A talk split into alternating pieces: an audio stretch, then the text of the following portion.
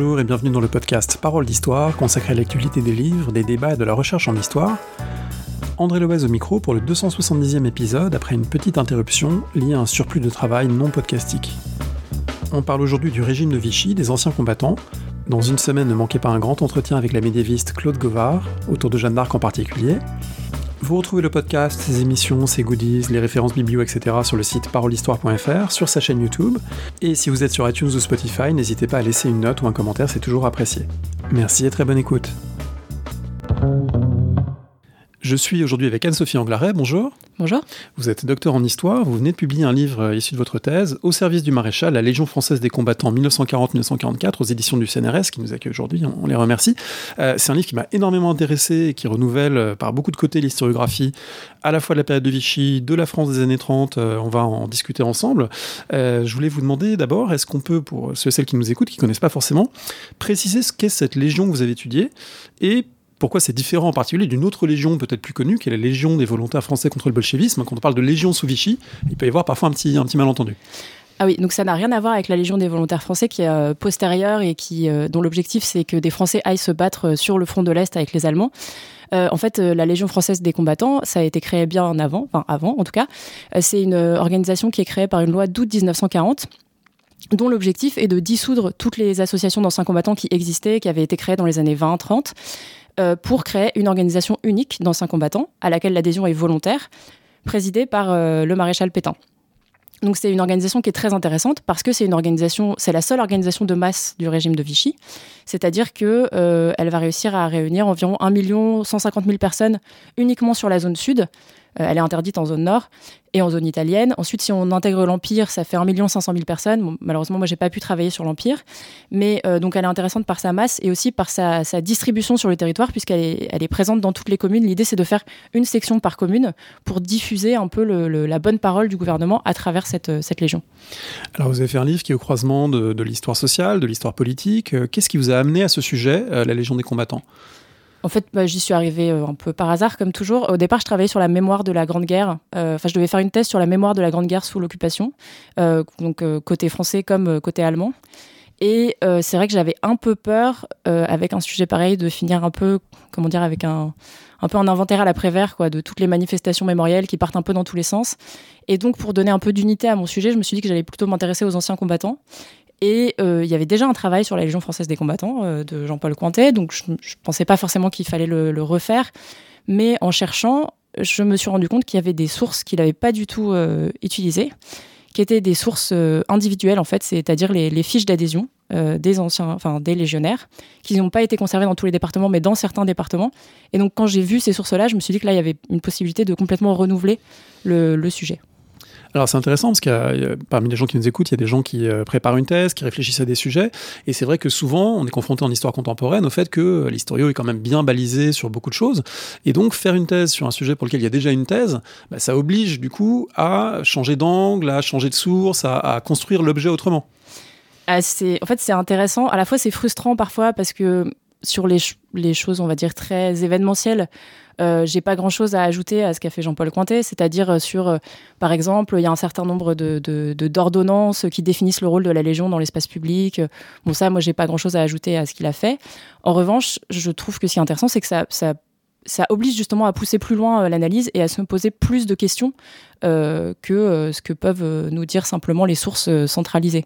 Donc, c'est plutôt assez stimulant. Euh, après, bon, évidemment, moi je considère que le travail de Jean-Paul Cointet n'était pas satisfaisant euh, sur le sujet, sinon je l'aurais pas, je l'aurais pas refait. Je pense que c'est plus ennuyeux quand on se retrouve face à des, euh, par exemple, il y a il y a beaucoup de gens qui reprennent un petit peu l'historiographie des anciens combattants dans les années 30. Euh, évidemment qu'il y a beaucoup de choses à faire, mais c'est très intimidant euh, quand on est face au travail d'Antoine Pro. Et donc, euh, parfois, des grands livres comme ça, ça peut bloquer l'historiographie pendant un moment parce qu'on n'ose pas trop s'y attaquer. Mais en revanche, oui, je trouve que c'est très stimulant. Ça pousse à regarder les sources autrement. Alors, Antoine Pro, justement, il y a tout un dialogue hein, à travers tout le livre avec Antoine Pro parce que finalement, le travail qu'il a fait sur les anciens combattants dans les années 1920-1930, c'est aussi une source pour vous parce qu'il a établi des données qui vous permettent de faire des comparaisons de réfléchir à des dynamiques. Euh, c'est un atout euh, malgré tout dans votre travail. Ah, c'est une source extraordinaire parce que donc Antoine Pro travaille beaucoup aussi de, enfin, travaillait beaucoup de façon quantitative et euh, moi je fais pas mal de quantitatif et donc notamment pour tout ce qui est sociologie des adhérents, je peux complètement m'appuyer sur ces données à lui euh, pour essayer de voir s'il y a une continuité. Donc c'est pour ça, par exemple, que pour étudier les, adhérents de la Légion, j'ai repris, par exemple, ces classifications socioprofessionnelles parce que ça permettait d'établir une continuité avec les données d'Antoine Pro. Donc ensuite, sur certaines interprétations, il y a des choses avec lesquelles je ne suis pas forcément d'accord, des choses que je ne vais pas reprendre. Mais globalement, oui, ça, pour moi, c'est une base et surtout vraiment un voilà, une source de comparaison avec les années 30 qui fait que je peux reprendre. Je travaille à peu près sur la même population, en fait. Donc euh, il y a une continuité qui est très intéressante pour moi. Alors, continuité, justement, on va voir de quelle manière elle est questionnable parce que c'est pas une continuité absolue, c'est une continuité, c'est une continuité compliquée. Pour rester un instant sur les sources, donc il y a, une dimension de votre travail qui est quantitative. On, perçoit parfois un peu peut-être la frustration de ne pas avoir eu plus de témoignages personnels. Vous en avez cherché, vous n'en avez pas trouvé énormément, pertinent en tout cas pour le sujet. Il y a un texte de Léon Verte hyper intéressant parce que lui, euh, voilà, il est, hyper critique avec la Légion, il est, il est, dépeint avec beaucoup de mordants. Mais en revanche, des légionnaires qui, euh, euh, des membres de cette association qui chaque jour noteraient ce qu'ils font, ça, bon, c'est quand même difficile à trouver. Alors, j'en ai pas du tout trouvé. Euh, j'ai été chercher dans une, euh, une base qui a été faite euh, notamment par Françoise Passera à l'université de Caen, qui s'appelle Ego 3945, à laquelle j'avais un peu participé. Et ça m'a permis de chercher s'il y avait des, des journaux, des journaux intimes de l'époque qui parlaient de la Légion, enfin, voilà, à ce moment-là. Et en fait, il y a, y a quasiment rien. C'est-à-dire que le, on va dire que le légionnaire de base n'écrit pas tellement son expérience parce que c'est une expérience très banale, contrairement à l'expérience de la Première Guerre mondiale, par exemple, qui a donné lieu à beaucoup d'écrits de la part de gens qui auparavant n'écrivaient pas. Euh, là, on est dans une expérience très banale de, sociabilité locale, dans des lieux qui sont euh, des lieux du quotidien. C'est-à-dire que, bon, à part les gens qui sont réfugiés, la plupart des gens, en fait, sont légionnaires dans leur commune, donc au, milieu des gens qu'ils connaissent, etc. Donc ça n'a pas tellement donné lieu à des témoignages. Bon, par ailleurs, après la guerre, évidemment, ça, on n'en a pas beaucoup témoigné parce que c'était pas très glorieux. Ensuite, il y a quelques quelques écrivains quand même qui en ont un peu parlé, dont Léon Verte, qui est le plus extraordinaire euh, sur le sujet. Sinon, il y a quelques mentions euh, à droite, à gauche, euh, dans des témoignages, mais c'est assez rare, oui. Alors, vous utilisez aussi la presse légionnaire, parce que comme toute association d'anciens combattants qui se respecte, il y a des journaux, il y a des publications régulières, etc. Mais avec une analyse là aussi intéressante, pour ne pas tomber dans ce que vous disiez peut-être tout à l'heure, l'inventaire à l'après-vert, l'analyse de discours un petit peu simplement impressionniste à partir des contenus, vous avez quantifié, vous avez compté, vous avez fait des analyses lexicométriques notamment. Oui, en fait, j'ai fait, euh, fait deux types d'analyses sur la presse légionnaire. Euh, d'abord, j'ai pris ce que j'ai considéré comme les éditoriaux, c'est-à-dire les textes qui étaient mis en valeur sur la première page. Et euh, effectivement, là, j'ai fait une analyse lexicométrique. Euh, donc avec des types d'analyses qui en fait euh, découpent des segments de texte et essayent de voir euh, quels mots sont ensemble, sont souvent ensemble dans les mêmes segments. Et donc ça, ça permet d'extraire ce qu'on appelle des classes de discours, ce qui permet en fait d'extraire des grandes thématiques de la presse légionnaire. Et ensuite, au sein des thématiques, on peut regarder les co-occurrences, c'est-à-dire tel mot, par exemple, bon, si on a le mot politique, c'est intéressant, mais il faut savoir comment on la qualifie. Donc en général, politique dans la presse légionnaire, ça va pas avec un adjectif très très positif. Oui, c'est la politique des partis, de la République qui a mené à l'abîme, etc. Voilà, la politique, c'est très très mal. Ce qui est bien, c'est l'action civique. Euh, en fait, c'est exactement la même chose, mais eux n'aiment pas le, mot politique, ce qui était déjà le cas des associations d'anciens combattants d'ailleurs. Et euh, ensuite, j'ai fait un autre type d'analyse qui était plus une analyse de contenu euh, un peu sommaire, c'est-à-dire à partir des titres, pour voir quels étaient les sujets, des titres d'articles en fait, de tous les articles, pour voir quels étaient les sujets les plus abordés.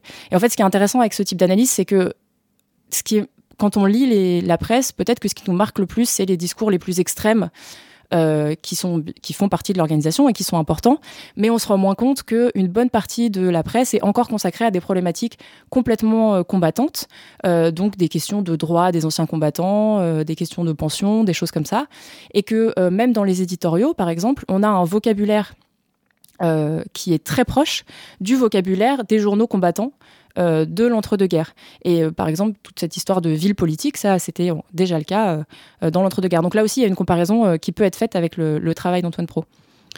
Pour rester un instant sur les sources, il y a aussi des sources iconographiques et des sources filmées, parce que ces anciens combattants, bah, ils ont participé à des cérémonies publiques qui ont parfois été filmées, avec des formes de mise en scène, différentes d'ailleurs, suivant les, les, manifestations. Comment vous en êtes servi? Alors, c'est très compliqué les sources iconographiques parce qu'évidemment, c'est beaucoup des images de propagande. Euh, donc il ne faut pas euh, trop les prendre euh, au pied de la lettre. ensuite, ce que j'ai essayé de faire, c'était de voir quelles étaient les attitudes des légionnaires sur ces films. Donc en considérant que c'était quand même toujours un peu les manifestations idéales du régime de Vichy, c'est celles qu'on met en valeur. Et ce qui est intéressant, c'est que même dans ces manifestations idéales, on n'est pas du tout dans des attitudes très, comment dire, très strictes. Il n'y a pas d'uniforme, par exemple. Il n'y a pas une grande militarisation. Il y a des gestes Même le béret n'est pas toujours porté de la même façon. Non, en fait, le béret n'est pas toujours porté. Déjà, il est, il est porté dans les grandes manifestations, mais sans doute beaucoup moins dans les petites communes. Et en fait, quand il est porté, il est porté dans tous les sens. il y en a qui le portent en arrière, en avant, et puis il y en a qui ont trois insignes, parce qu'en fait, les insignes, euh, on les achète aussi pour euh, faire euh, des actes de charité. En fait, c'est des collectes. Donc, on peut mettre trois insignes à trois endroits différents. et surtout, ils s'habillent, voilà, ils mettent leur costume élégant, mais ils n'ont pas de, ils ont pas d'uniforme. Et ils défilent. c'est pas les chemises noires à Milan, quoi. Pas du tout. C'est pas les chemises noires à Milan. Et ils défilent un peu n'importe comment. En fait, quand on regarde vraiment sur les, films et les photographies, alors souvent, parfois, il y a des angles qui nous permettent pas tellement de voir, et je pense que c'est un peu fait exprès. Mais il y a des photographies où on en voit qui poussent des vélos. Euh, enfin, c'est vraiment, c'est des, des, cortèges plus que des défilés militaires. Donc, ça reste quelque chose d'assez peu euh, euh, militarisé. Ce qui renvoie au fond à un débat qui euh, a existé, et ça fait partie des grands débats historiographiques que vous affrontez, c'est la question de la nature de Vichy, la question de la nature fasciste ou pas de Vichy, qui a été euh, un sujet euh, très très conséquent de, de débat historiographique. Et l'un des critères du fascisme, à un moment en tout cas, ça a été dans l'historiographie de dire, pour qu'il y ait fascisme, il faut qu'il y ait parti unique. Alors comment votre recherche permet de, reposer ces questions? Alors disons que j'ai pas voulu reprendre exactement la question du fascisme, parce que c'est sous cet angle qu'avait été déjà étudiée la Légion par Jean-Paul Cointet, qui avait justement essayé de déterminer si la Légion était un parti unique. Ce qui est effectivement un critère discuté, discutable, comme tous les critères de définition du fascisme. Mais en tout cas, si on l'admet, euh, la Légion serait la seule organisation qui pourrait faire office de parti unique sous le régime de Vichy. Donc moi je suis assez d'accord avec Jean-Paul Comté qu'on ne peut pas comparer la Légion au parti nazi ou au parti fasciste. C'est une organisation qui est assez impuissante, qui cherche à s'imposer parfois dans l'État, mais qui n'a jamais un véritable pouvoir. Donc c'est assez incomparable. Ensuite, pour moi, une fois qu'on a dit ça, le gain heuristique, il est assez faible. Et ce qui est intéressant plutôt, c'est de se rendre compte que la Légion témoigne de l'imprégnation quand même antidémocratique d'une bonne partie euh, de la société française, euh, donc de, des gens qui n'ont aucun problème à rentrer dans un mouvement qui est euh, présidé par quand même un dictateur qui a mis à bas, mis à bas la République. Alors ça nous renvoie au, titre de votre livre, à ce point d'interrogation qu'il faut questionner, parce que je l'ai lu tout à l'heure, le titre, mais au service du maréchal, il faut marquer ce point d'interrogation, il y a un point d'interrogation à la fin, et je pense que c'est l'une des questions fondamentales que vous posez, dans quelle mesure on peut qualifier les anciens combattants, d'abord qu'est-ce qu'un ancien combattant? Est-ce que tous les anciens combattants sont dans la Légion C'est plus compliqué. Mais ensuite, est-ce qu'on peut qualifier ceux qui sont dans la Légion de fidèles du maréchal, comme le régime lui-même, évidemment, essaie de le rappeler. Hein. On peut d'ailleurs peut-être passer le, petit extrait audio euh, du discours euh, de Pétain le 17 juin 1940, au moment où il dit qu'il va demander l'armistice, puisqu'il est question déjà des anciens combattants. Ici, Radio-Diffusion nationale de l'État français. Mesdames, Messieurs, Monsieur le maréchal Pétain, président du Conseil des ministres, vous parle. Français, à l'appel de Monsieur le Président de la République, j'assume à partir d'aujourd'hui la direction du gouvernement de la France. Sûr de l'affection de notre admirable armée qui lutte avec un héroïsme digne de ses longues traditions militaires contre un ennemi supérieur en nombre et en armes. Sûr que par sa magnifique résistance, elle a rempli nos devoirs vis-à-vis -vis de nos alliés sûr de l'appui des anciens combattants que j'ai eu la fierté de commander, sûr de la confiance du peuple tout entier. Je fais à la France le don de ma personne pour atténuer son malheur. Alors pour Pétain, pour Vichy, c'est une évidence, les anciens combattants sont du côté du maréchal. Euh, qu'est-ce qu'il en ressort? Alors pour Pétain, pour Vichy et pour une bonne partie des historiens, c'est ça qui est intéressant, c'est que on arrive à la question du maréchalisme. Donc le maréchalisme, c'est une notion qui un énorme succès historiographique, mais qui, à mon avis, n'est pas du tout fondée euh, empiriquement. Simplement, elle a été tellement reprise dans l'historiographie qu'on n'a plus besoin de, se justifier, en fait, quand on, quand on l'utilise. Un peu comme la brutalisation euh, sur, ça, exactement. un autre plan.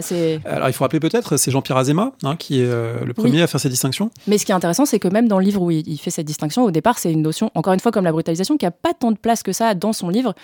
Euh, donc ça, la distinction, c'est le maréchalisme, euh, pour lui, ce serait l'attachement émotionnel au maréchal, alors que le pétainisme serait plutôt euh, l'accord idéologique avec sa politique. Et surtout, quand on parle de maréchalisme, en soi, pourquoi pas, mais en général, ce qu'on en dit, c'est que la majeure partie de la population était maréchaliste. Et ça serait supposé être encore plus vrai pour les anciens combattants, puisque les anciens combattants ont combattu sous les ordres de Pétain. Donc là, en fait, on a, ça remonte assez loin, puisqu'on arrive à en quelque sorte au mythe de, de, l'armée nationale, euh, l'idée euh, selon laquelle euh, les soldats seraient forcément attachés à leur chef, en supposant que Pétain soit le bon chef, etc. à mon avis, ça n'a pas vraiment de valeur explicative pour la Légion, d'où le point d'interrogation du titre. Évidemment, c'est très difficile d'essayer de vérifier ce type d'affirmation générale sur l'opinion publique, mais j'ai essayé de chercher des indicateurs. Donc, par exemple, est-ce que il y a des pics d'adhésion à la Légion au moment des apparitions publiques du maréchal, au moment de ces, de ces discours radiodiffusés? Pas du tout, ça n'a aucun effet. Est-ce que euh, quand les anciens combattants euh, viennent adhérer, on leur parle du maréchal?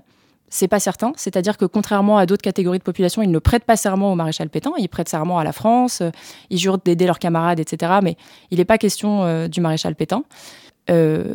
donc, il y a quelques indicateurs comme ça qui peuvent montrer que en fait, l'adhésion à la Légion n'a pas de lien direct avec la propagande autour du maréchal Pétain ça ne veut pas dire qu'un certain nombre d'anciens combattants ne trouvaient pas que c'était un vieillard vénérable ou je ne sais pas quoi d'autre, mais euh, ça veut dire que ça n'a pas un potentiel explicatif euh, très fort.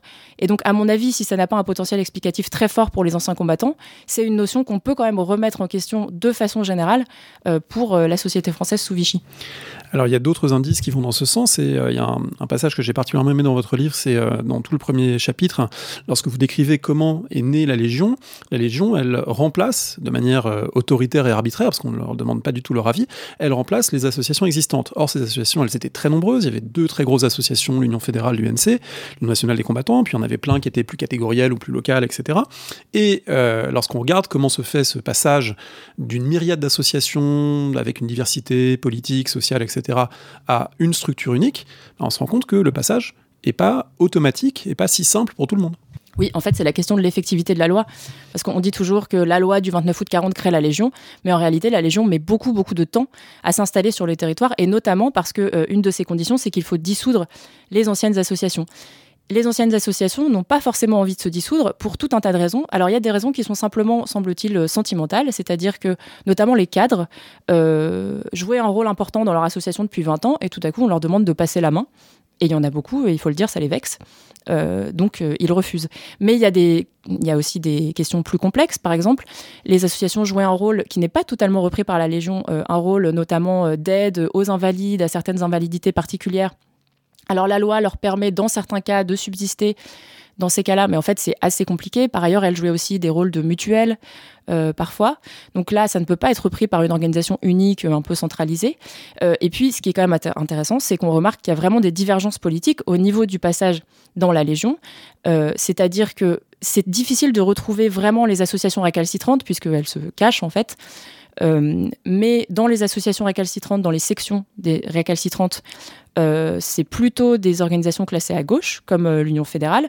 Et surtout, ce qui est vraiment très intéressant, c'est que les associations classées à droite, en revanche, ne, posent jamais de problème. C'est-à-dire que l'UNC, au contraire, j'ai trouvé plusieurs fois dans les sources des responsables locaux qui étaient vraiment très élogieux parce que l'UNC était venu, la section de l'UNC était venue donner ses biens immédiatement, c'était dissoute sans problème. Donc il y a vraiment quand même une, une divergence politique qui est marquée. Et donc, c'est pour ça qu'il ne faut pas penser. il y a parfois des discours selon lesquels, au moment de la rupture de 1940, en quelque sorte, les divergences politiques n'auraient plus d'importance par rapport au rapport au régime, au rapport au maréchal Pétain. Ça, je suis pas du tout d'accord. Je pense que les divergences politiques, elles continuent à être importantes.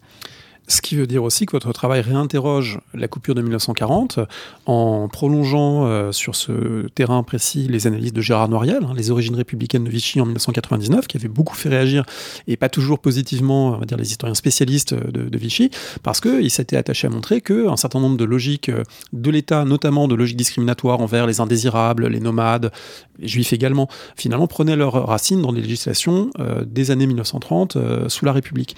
Et là, vous montrez aussi que une partie des anciens combattants qui deviennent au service du maréchal, parce qu'il y en a qui sont convaincus, il y en a qui vont euh, endosser ce rôle euh, de façon tout à fait décidée, volontaire, mais finalement ça prolonge pour eux une série d'engagements politiques ou d'engagements associatifs qui étaient déjà militants, qui étaient déjà même en partie euh, anti-républicains ou hors, on va dire, de la politisation démocratique. Bien sûr, ce qui est très frappant dans la Légion, euh, c'est la grande importance notamment euh, de deux organisations, donc un parti politique, le Parti social français, et euh, une organisation de saint combattants, l'Union nationale des combattants, qui en fait sont deux organisations très proches.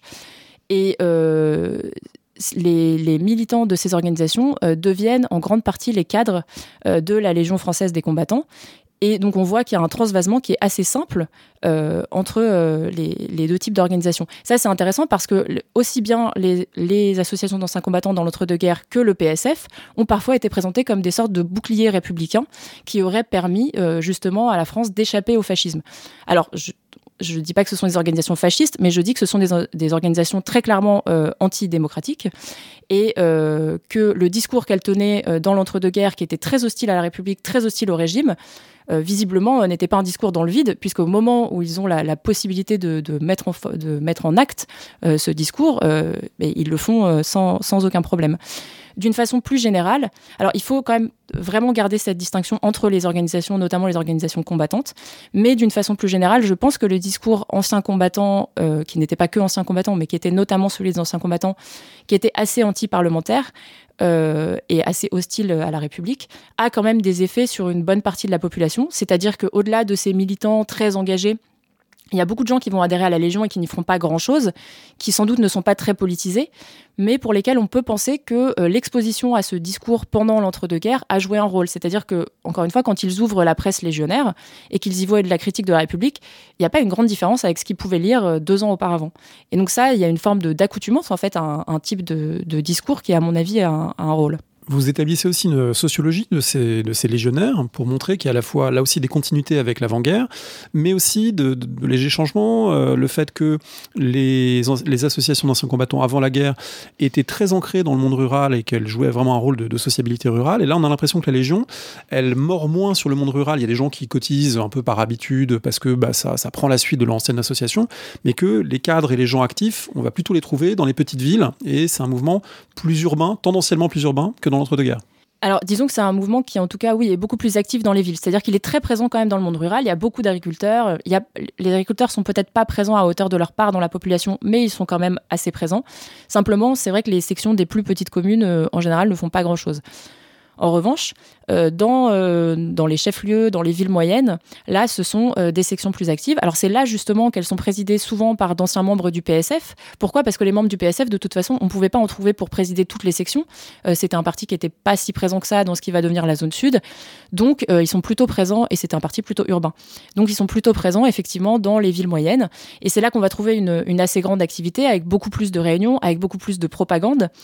Euh, et, ça s'explique aussi par le fait que ce sont des, sections qui euh, ont beaucoup plus de subventions en fait, hein, ont plus d'argent et euh, donc ont une activité qui est beaucoup plus multiforme. Alors euh, ils font euh, des activités de charité, des activités de propagande, mais en tout cas tout se concentre effectivement plutôt dans les centres un peu urbains. Alors c'est quoi, on va pas dire une journée type du légionnaire parce qu'ils font quand même pas que ça, mais on va dire une, une année type d'une section de la Légion sous Vichy, mettons à, Limoges, hein, qui fait partie des, des, endroits que vous avez étudiés. ça fait quoi des légionnaires qui sont engagés dans ces associations, dans cette association? Alors, à Limoges, encore une fois, c'est pas représentatif des, petites communes euh, d'à côté. Euh, donc à Limoges, il y, a beaucoup de cérémonies, donc il y a beaucoup de, rituels. Donc par exemple, ce que vont faire les légionnaires très régulièrement, c'est le lever des couleurs. Donc ça, ils se réunissent très régulièrement euh, le dimanche pour lever les couleurs à côté du monument aux morts. Donc là, il y a encore une reprise de ce qu'ils pouvaient faire avant-guerre, c'est-à-dire que le monument aux morts reste un point d'ancrage central mais euh, c'est détourné dans un sens euh, beaucoup plus euh, patriotique et beaucoup plus en faveur du régime. Oui, parce qu'on inclinait plutôt le drapeau devant les morts, là on lève les couleurs, donc ça n'a pas exactement le même sens. Le rapport à la guerre est moins marqué par le deuil et plus marqué par le sacrifice nous oblige à rénover la France, quelque chose comme ça. Oui, voilà, c'est beaucoup plus nationaliste en fait que c'est simplement un hommage aux morts. ensuite, ce qu'ils vont faire d'autre, c'est pas mal d'actions de charité. Hein, donc la Légion justifie son existence le, en partie par le fait qu'elle viendrait en aide aux Français dans le besoin. Euh, donc ces actions de charité, elles peuvent prendre plusieurs formes. Alors ils évitent euh, au bout d'un moment les collectes trop simples parce qu'il euh, y a une loi qui les oblige à ensuite donner l'argent au Secours national. Donc ils font plutôt des actions récréatives, de loisirs, des ventes d'objets aussi, donc les ventes d'insignes, les ventes de, portraits du, maréchal ou des choses comme ça. Et ils font pas mal d'actions récréatives. Dans pour les légionnaires les plus euh, militants, ils peuvent aussi s'occuper euh, de choses comme euh, des restaurants collectifs. dans lesquels on peut prendre des repas à moindre coût. Bon, en fait, c'est des réalisations qui sont beaucoup mises en avant, mais dont l'effet n'est pas si, si important. Et puis, euh, pour les légionnaires de base, on va dire ça s'arrête là. Hein, c'est pas une activité très importante. Euh, Il y a quand même euh, des grandes cérémonies au moment de l'anniversaire de la Légion, au mois d'août, et puis au moment de certaines dates clés. Ensuite, pour les cadres, il y a beaucoup d'administratifs en fait hein, dans ce type de section. Donc, euh, bah, ils gèrent euh, voilà, euh, les rentrées d'argent, les adhésions. donc, il y a, des cadres qui sont parfois... les cadres, en général, sont bénévoles, mais il y a quand même des salariés aussi dans la Légion, dans ce type de section, pas dans les petites sections. Avec, on le voit euh, dans votre livre, une frustration entre le discours du régime qui les met en avant, Pétain qui insiste que la Légion est euh, directement sous ses ordres, que c'est voilà un organisme qui compte parce que c'est les forces vives du pays sur lesquelles, la régénération va se faire. Enfin, vraiment, tout le discours de la Révolution nationale donne une place importante à la Légion, mais cette place importante, en fait, elle est totalement marginalisée, aussi bien côté charité par le Secours national que euh, côté action publique par les autorités, euh, les mairies, les préfectures, qui veulent pas du tout que les légionnaires se mêlent finalement euh, de ce qui ne les regarde pas. Oui, alors le rêve des légionnaires les plus militants, c'est vraiment d'avoir leur mot à dire sur tout. Donc ça, ça fait chez les légionnaires les plus militants, ça fait certainement partie un peu de leur journée type aussi, c'est d'essayer de donner leur avis sur tout. Et en général, euh, les, pouvoirs publics veulent pas tellement les entendre.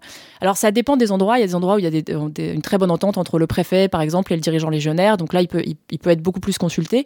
Mais sinon, ce qu'on remarque en général, c'est que les dirigeants légionnaires essayent de donner leur avis sur euh, la façon dont il faudrait gérer le marché noir, voire aimeraient parfois s'instituer en police du marché noir, euh, demandent à pouvoir surveiller les queues devant les magasins, etc. Mais évidemment, ça, pour les pouvoirs publics, c'est plutôt une nuisance parce que c'est pas du tout euh, une garantie d'efficacité. Euh, donc, euh, donc ils n'en veulent pas. Donc il y a effectivement une très grande frustration euh, de la part notamment des cadres qui n'arrivent pas du tout à s'imposer comme des interlocuteurs privilégiés des pouvoirs publics et c'est une frustration qui va augmenter en fait au fur et à mesure des mois. puisqu'au départ, ils espèrent toujours avoir un rôle de, de plus en plus grand et ça, ça n'arrive pas. Et ensuite, là, à partir du moment, on va peut-être revenir là-dessus, mais à partir du moment où la milice est créée en 1943, là, un certain nombre de cadres comprennent que euh, finalement ils n'auront jamais un rôle plus important et qu'ils ne seront jamais euh, les interlocuteurs privilégiés du régime.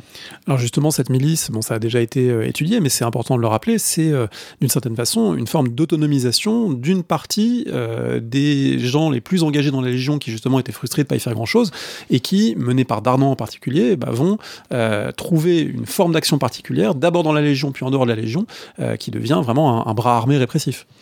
Oui, en fait, la milice, c'est une création de Joseph Darnan, qui était au départ le président départemental de la Légion des Alpes-Maritimes et qui était déjà connu hein, pour être euh, un peu une tête brûlée, on va dire, pour son action pendant les deux guerres. Il avait participé à des coups de main, donc il avait cette image d'homme très actif. Et euh, lui trouvait que la Légion, c'était très mou, finalement. Donc il avait commencé par créer un groupement qui s'appelait le Service d'ordre légionnaire, qui a été d'abord une création euh, locale, très tôt, et qui ensuite a été étendue euh, à l'ensemble des euh, euh, des sections départementales en 1942. Donc ça devait être une sorte de service d'ordre qui devait un peu euh, encadrer des manifestations. euh. Encore une fois, le rôle du service d'ordre euh, est pas non plus très clair, c'est-à-dire que ils sont, ils ont, c'est pas non plus une milice, ils sont pas forcément armés. Oui, ça dépend aussi un peu des conditions locales, parce qu'on a l'impression qu'il y a des endroits où ils ont un peu plus les mains libres pour aller s'en prendre, même physiquement, à des gens qu'ils considèrent comme des, des gens suspects de gaullisme, etc. Puis des endroits où ils sont plus légalistes. Oui, alors c'est-à-dire qu'en fait, il y a des endroits où ils n'existent quasiment pas, puisque leur, euh, existence euh, est étendue à toute la zone sud début 1942, et en fait la milice prend son, son autonomie début 1943, et donc le, temps passant, il y a des endroits où le service d'ordre n'est créé que fin 1942, donc il n'y a quasiment pas de SOL dans une bonne partie sans doute euh, des, des départements. Dans certains départements, effectivement, ils sont plus actifs, et là, ils peuvent être... Alors, ils n'ont pas de réel pouvoir donné par les autorités, mais ils peuvent être très très nuisibles, parce que ils s'en prennent à ceux qu'ils considèrent comme leurs ennemis, donc euh, euh, le notable local accusé de gaullisme euh, ou l'internat où il y a des élèves juifs. Et en général, c'est vrai que euh, ils n'ont pas l'air dans ces cas-là d'être réprimés par les autorités, c'est-à-dire notamment Laval parfois se range de leur côté, donc refuse qu'ils soient sanctionnés. Donc ils ont un, pouvoir de nuisance qui, est certain, mais encore une fois qui est limité à certains endroits sans doute. En parlant de ce pouvoir de nuisance, euh, les anciennes associations d'anciens combattants, elles avaient des membres juifs dans leur rang, évidemment. Euh, Qu'est-ce qu'ils deviennent dans la Légion? Alors en théorie, ils ont le droit d'adhérer s'ils ont la carte du combattant. Euh, donc c'est une exception d'ailleurs qui reprend les exceptions du statut des juifs. hein. On considère que les juifs qui ont servi la patrie et qui peuvent le prouver peuvent être exemptés. Ensuite, c'est difficile de savoir s'ils adhèrent, s'ils continuent à adhérer. Alors le seul indice que j'ai, c'est dans la section des Bouches-du-Rhône, où je crois que c'est en 1942, les dirigeants se mettent en tête de certainement d'épurer la section et donc vont lire tous les noms des adhérents et relèvent ceux visiblement qui ont une, une consonance juive ou étrangère. Et dans ces cas-là, ils les convoquent à la section. Donc dans quel but exactement, on ne sait pas. Bon, la plupart, en fait, ne se présentent pas euh, et sont radiés euh, pour indiscipline. Euh, donc, on peut penser que s'ils ne se présentent pas à ce moment-là, c'est qu'ils ont quand même compris que la Légion n'était pas forcément un endroit favorable. Ensuite, voilà, normalement, ils gardent le droit de, faire partie de la Légion s'ils ont été combattants. Alors, tout ça montre que ça, ça permet d'interroger une catégorie qui est parfois mobilisée aussi dans l'historiographie, qui est celle d'une organisation apolitique, de quelque chose qui est apolitique, parce qu'en fait, effectivement, une organisation qui distribue des colis, euh, qui euh, fait des collectes, euh, etc., bah, on, pourrait la juger comme telle, mais quand on regarde les pratiques et quand on regarde la sociologie, on se rend compte que dirigée par des cadres du PSF, anciennement les Croix de Feu, excluant dans certains cas les anciens combattants juifs, il bah, n'y a rien d'apolitique dans une telle organisation. Ah, c'est pas du tout apolitique. D'ailleurs, la distribution de colis, l'aide, en fait, ça, n'est jamais apolitique, ce type d'action charitable. Ça a été déjà montré sur le Secours national, par exemple, par Jean-Pierre Lecrom en fait, euh, c'est aussi euh, une façon euh, d'exercer un ascendant sur les populations et de justifier son existence. Par exemple, euh, euh, sur les actions de charité, ils mettent en place euh, ce qu'ils appellent les dames SMS, c'est le service médico-social, qui doivent se rendre en fait chez les gens pour voir s'ils méritent d'avoir des secours. Et donc là, on voit qu'il y a un discours très paternaliste sur telle femme qui tient pas bien son intérieur, etc. Donc là, il y a vraiment tout un discours moral derrière. Et en plus, ce qui est très intéressant, c'est qu'on se rend compte justement que ces actions-là, elles sont très présentes dans les sections où les actions répressives sont aussi très présentes. C'est-à-dire que là où justement le service d'ordre existe, là où il est un peu actif, c'est là aussi qu'on va faire le plus de collectes, qu'on va mettre le plus en avant, l'aide aux prisonniers, euh, etc. Donc c'est vraiment ces, actions-là sont vraiment un moyen euh, d'avoir une influence euh, sur la population, mais ça n'a rien d'apolitique. Un autre élément qui va dans ce sens, c'est le fait que même si la Légion dans son ensemble ne se livre pas à cette pratique, il y a une partie euh, des membres de la Légion et une partie des journaux aussi de la Légion qui euh, alimentent la pratique de la délation, euh, qui contribuent soit de manière nominative en disant un tel a usurpé tel droit, etc., soit de manière beaucoup plus générique en disant il y a encore dans notre département des profiteurs et des juifs et des étrangers louches, etc. Mais cette ambiance délatrice, la Légion y participe. Oui, elle y participe complètement. Alors après, je suis pas sûre qu'au niveau individuel, les légionnaires soient plus délateurs que la moyenne des Français. Évidemment, ça c'est très très difficile à savoir. Mais je me suis un peu intéressée au courrier des légionnaires. La, la plupart des courriers ne sont pas des courriers de délation, en fait. Hein, les courriers qui ont été conservés. C'est beaucoup des courriers de plainte, effectivement. Et ensuite, la question de savoir ce qui vraiment constitue une délation, ça peut être un peu compliqué. C'est-à-dire qu'effectivement, quand on est dans des dénonciations génériques, est-ce qu'on est vraiment dans la délation? Souvent il n'y a pas de nom vraiment, euh, vraiment cité. En revanche, ce qui est certain, c'est que la presse euh, légionnaire, de même que le régime euh, de façon générale, encourage la délation tout en disant qu'elle ne veut pas trop de délation. Donc on encourage les légionnaires à rapporter à leur chef de section les choses qui ne vont pas, à faire remonter les problèmes, etc. tout en disant évidemment la délation anonyme c'est très très mal et, on n'en veut pas, mais quand il y en a qui arrivent, en fait on les traite quand même. Mais donc ça c'est tout à fait, ça, ça rentre tout à fait dans le discours général de Vichy, qui est de d'avoir un discours moral un peu réprobateur de la délation, mais en fait d'encourager à faire remonter aux autorités euh, tout ce qu'on pourrait remarquer. on renvoie sur toutes ces questions aux travaux de Laurent Joly en particulier, parce que c'est des questions compliquées sur le plan méthodologique, mais aussi très très intéressantes. Euh, on sait que euh, à Vichy, dans les institutions vichistes, dans le personnel, on va dire favorable à la Révolution nationale, il y a aussi eu, notamment à partir de 1942, une inflexion avec des gens qui ont rejoint la résistance, des gens qui ont eu une tentation résistante. Est-ce que dans la Légion, on va retrouver ce type de dynamique? Alors oui, on retrouve des résistants dans la Légion. Encore une fois, pas tellement plus que dans l'ensemble de la population française. ce que j'ai pris comme source, qui est évidemment une source très, très critiquable, mais euh, c'est les cartes de volontaires de la résistance. Euh, si on compare, euh, on a une proportion de légionnaires qui est à peu près euh, conforme à la proportion générale dans la population française. ensuite, évidemment qu'il y a des légionnaires qui vont partir vers la résistance. Pour moi, ça n'est pas du tout incompatible par ailleurs avec un accord idéologique avec la Révolution nationale. C'est-à-dire que je pense que la Légion reste de toute façon un instrument de la Révolution nationale, même au moment où elle n'est plus vraiment appliquée par le gouvernement. Et on peut très bien être conservateur et réactionnaire et ensuite vouloir combattre l'occupant allemand. C'est pas du tout une antithèse. Euh, ce qui est intéressant quand même quand on regarde l'engagement résistant des légionnaires, c'est que ça n'est jamais un engagement ensemble. C'est-à-dire que si on regarde ceux qui partent dans la milice, en fait, ils partent à plusieurs. Ils y vont à plusieurs, donc on voit que ça vient de leur sociabilité au sein de l'organisation. Les légionnaires, euh, j'ai regardé par exemple dans les bureaux départementaux, les cadres départementaux, les cadres communaux. Parfois, je trouve un résistant, mais j'en trouve pas plusieurs en fait. Ils sont pas, l'organisation n'a joué aucun rôle dans le fait qu'ils partent dans la résistance. Vous avez parlé des Allemands, on a l'impression que c'est les, grands absents de cette histoire, euh, que pour les Allemands, c'est pas quelque chose de très important, mais aussi, et c'est plus paradoxal, pour les légionnaires eux-mêmes, l'Allemagne, c'est presque un non-sujet. Euh, ils font comme s'il n'y avait pas d'occupation, il n'y avait pas de guerre. C'est quand même pour beaucoup des gens qui ont combattu l'Allemagne 20, euh, 25 ans plus tôt, mais là, ça tient très peu de place dans leur discours, alors qu'on aurait pu attendre un positionnement par rapport à la guerre, etc.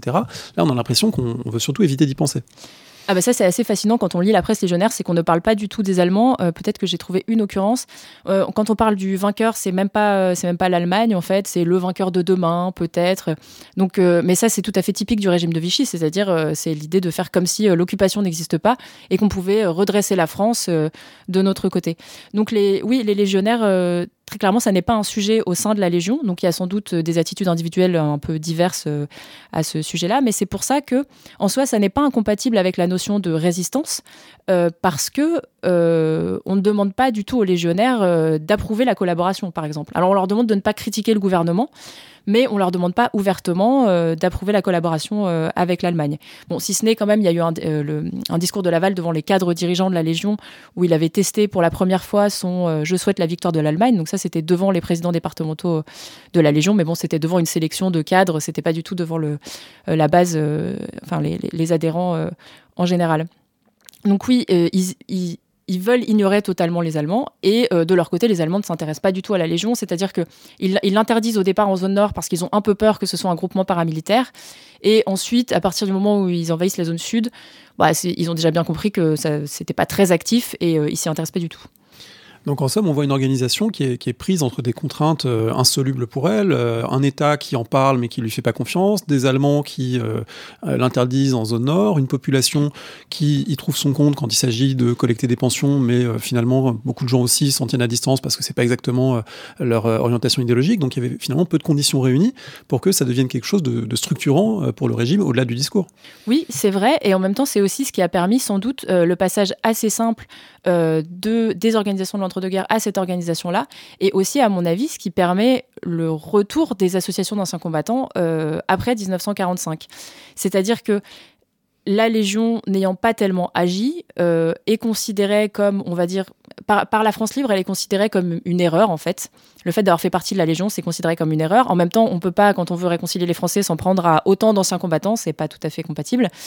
Donc, par exemple, la Légion n'est pas classée parmi euh, les groupements antinationaux, contrairement à la milice, contrairement euh, au SOL. Et euh, donc, ça permet aussi aux organisations d'anciens combattants de se reconstituer assez facilement.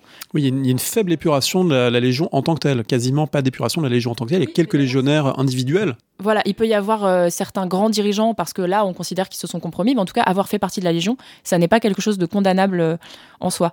Et donc, en fait, cette, cette cette impuissance de l'organisation, paradoxalement, c'est à la fois ce qui va faire que effectivement elle va elle, n'aura pas beaucoup d'influence sur les événements, mais c'est aussi ce qui va faire que les transitions euh, entre euh, avant, euh, pendant et après seront plus simples. Oui, René Cassin, au moment de la libération, dit la Légion, finalement, les anciens combattants ne sont pas fautifs, à part une poignée de traîtres et de naïfs. Et là, on retrouve évidemment un peu les caractéristiques d'un discours gaulien qui consiste à, exempter une partie de la population pour cibler ceux qui ont été les plus, les plus affichés dans la participation au régime à la collaboration. Oui, tout à fait. C'est tout à fait compatible avec le discours gaulien en général. Et par ailleurs, il faut préciser que René Cassin était une figure importante du mouvement combattant dans l'entre-deux-guerres alors de l'Union fédérale qui n'est pas l'organisation qui s'est s'est le plus compromis avec le régime, euh, mais euh, c'est aussi sans doute un mouvement auquel il était attaché à titre personnel, et d'ailleurs il va s'impliquer euh, dans sa reconstruction après 1945.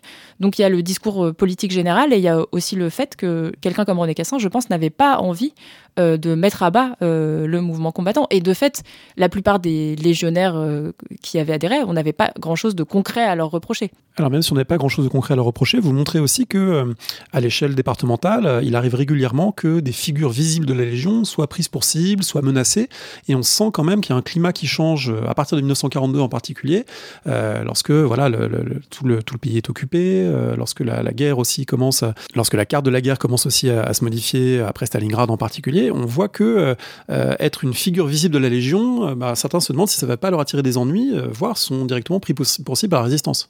Oui, il y a des attentats résistants euh, contre la Légion, alors contre, euh, par exemple, les commerçants légionnaires euh, qui se font dynamiter leurs boutiques.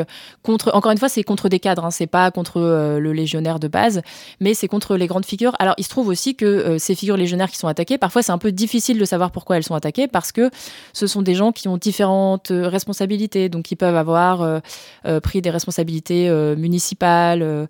donc, on ne sait pas exactement toujours à quel titre elles sont attaquées.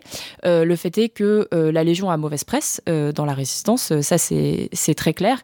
Et donc, euh, à partir de 1943, quand il y a un certain nombre de cadres qui démissionnent, il est très difficile de leur trouver des remplaçants, en partie aussi parce qu'ils craignent un peu pour leur vie, sans doute pour certains.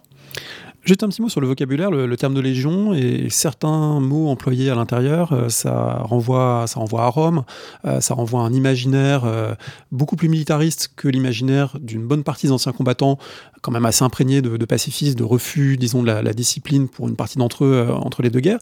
Est-ce que ça, c'est une rupture? Est-ce que c'est vécu comme tel? Est-ce qu'on sait comment les gens ont vécu le fait de s'appeler légionnaire alors qu'auparavant, bah, ils signaient souvent leur courrier, les anciens combattants, salutations camarade, etc. Monsieur et cher camarade, je ne vois comment c'est toujours ces lettres comme ça, monsieur, cher camarade, sans distinction de grade, etc. Là, on a quand même l'impression d'un truc beaucoup plus hiérarchique euh, et puis beaucoup plus militaro-militariste.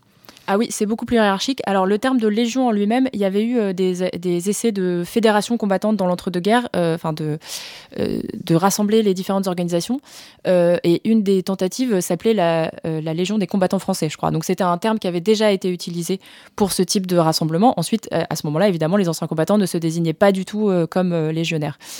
Euh, je pense que oui, c'est beaucoup plus hiérarchique et militariste et ça correspond au fait qu'il y a une droitisation quand même euh, du mouvement combattant entre le passage, euh, enfin, à, travers le passage entre les, organisations anciens combattants anciens combattants de l'entre-deux-guerres, et la Légion française des combattants, avec encore une fois les associations de droite qui sont beaucoup plus représentées. Et ce qui est intéressant, effectivement, c'est que le vocabulaire, en fait, on va remplacer souvent combattant par légionnaire. Donc là où on signait salutation combattante, on va mettre salutation légionnaire. Et c'est aussi souvent un signe de c'est une façon de faire preuve de sa bonne volonté quand on écrit euh, à l'autorité, euh, de signer en mettant salutation légionnaire. Euh, c'est une façon de montrer qu'on s'est bien intégré dans le, moule de l'organisation. Mais ça ne convient certainement pas à, tous les anciens combattants. Alors pour terminer, de, façon plus générale, je trouve que la, démarche que vous adoptez est intéressante parce qu'il me semble qu'il y a deux choses. Il y a d'un côté un ancrage très fort de l'histoire sociale avec l'attachement au quantitatif. On n'en a pas énormément parlé, mais il y a toute une série d'outils quantitatifs, dont des analyses factorielles que vous employez. c'est pas si courant, mais au service d'une une démarche qui est aussi une démarche d'histoire politique. Et euh, finalement, est-ce que on peut dire que l'un de vos propos, c'est de repolitiser l'histoire de l'occupation? Ah oui, c'est totalement de repolitiser l'histoire de l'occupation parce que, euh, alors, du point de vue du gouvernement de Vichy, c'est très établi dans l'historiographie que c'était un gouvernement euh, de droite. Bon, sauf quand on est de mauvaise foi, c'est très évident qu'il y avait quelques transfuges de la gauche, mais globalement, c'est toute la droite qui est représentée dans le gouvernement de Vichy. Mais étrangement, cette euh, constatation n'a pas du tout été appliquée à euh, la société. Et euh, notamment à travers des notions comme le maréchalisme, on a des interprétations historiographiques qui tendent à chercher l'unanimité en fait de l'opinion publique. Donc une opinion publique qui serait plutôt favorable au régime au début et puis plus du tout à la fin. Et puis, en même temps, à dépolitiser un peu cette unanimité, c'est-à-dire qu'on est favorable au régime parce qu'on est favorable au maréchal, mais pas forcément parce qu'on est favorable à sa politique. Euh, à mon avis, euh, ce sont des interprétations qui ne tiennent pas. C'est-à-dire que les divergences politiques, euh, évidemment que la rupture de 1940 cause des bouleversements, mais les, différences les divergences politiques, elles subsistent pendant toute la période. Et ça a été bien montré, par exemple, dans le livre de François Rouquet et Fabrice Virgili sur l'épuration. C'est qu'en fait, ces divergences politiques, elles ressortent au moment de se confronter à l'épuration. Et selon sa tendance politique, souvent, on n'a pas du tout la même opinion sur le sort à réserver au maréchal Pétain, par exemple, sur le sort à réserver aux aux grandes figures vichistes. Merci beaucoup. Est-ce que pour terminer, je peux vous demander un conseil de lecture euh, que vous voudriez partager? Oui, bah on en a un peu parlé au début. Euh, il y a un livre que j'aime beaucoup sur la période, c'est donc le journal de Léon Verte, euh, Déposition, qui est donc son journal sous l'occupation. Et c'est très gros, mais on n'est pas obligé de le lire d'un coup. Et quand j'ai été chercher un peu des témoignages sur la Légion, c'est chez lui que j'ai trouvé vraiment l'image de la Légion la plus extraordinaire parce que j'ai eu l'impression que tout ce que je pouvais essayer de faire ressortir comme subtilité sociologique, en un paragraphe, en fait, il avait déjà extrêmement bien dépeint l'organisation, alors de façon plus très caustique, puisque Léon Verte est très drôle, c'est un humour très désespéré. Mais voilà, je trouve que de même que voilà, certains cinéastes avec un plan en disent beaucoup plus que beaucoup d'historiens, quand on lit Léon Verte, on comprend très très bien la société sous Vichy. Merci beaucoup. Je rappelle euh, le titre de votre livre de Sophie Anglaret, Au service du maréchal, la Légion française des combattants 1940-1944 aux éditions du CNRS.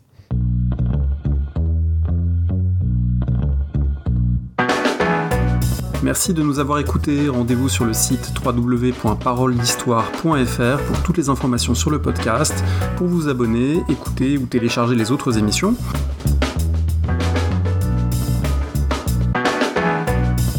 La discussion se poursuit aussi en ligne, notamment sur Twitter. Vous pouvez poser des questions at parolediste et à bientôt pour un prochain épisode.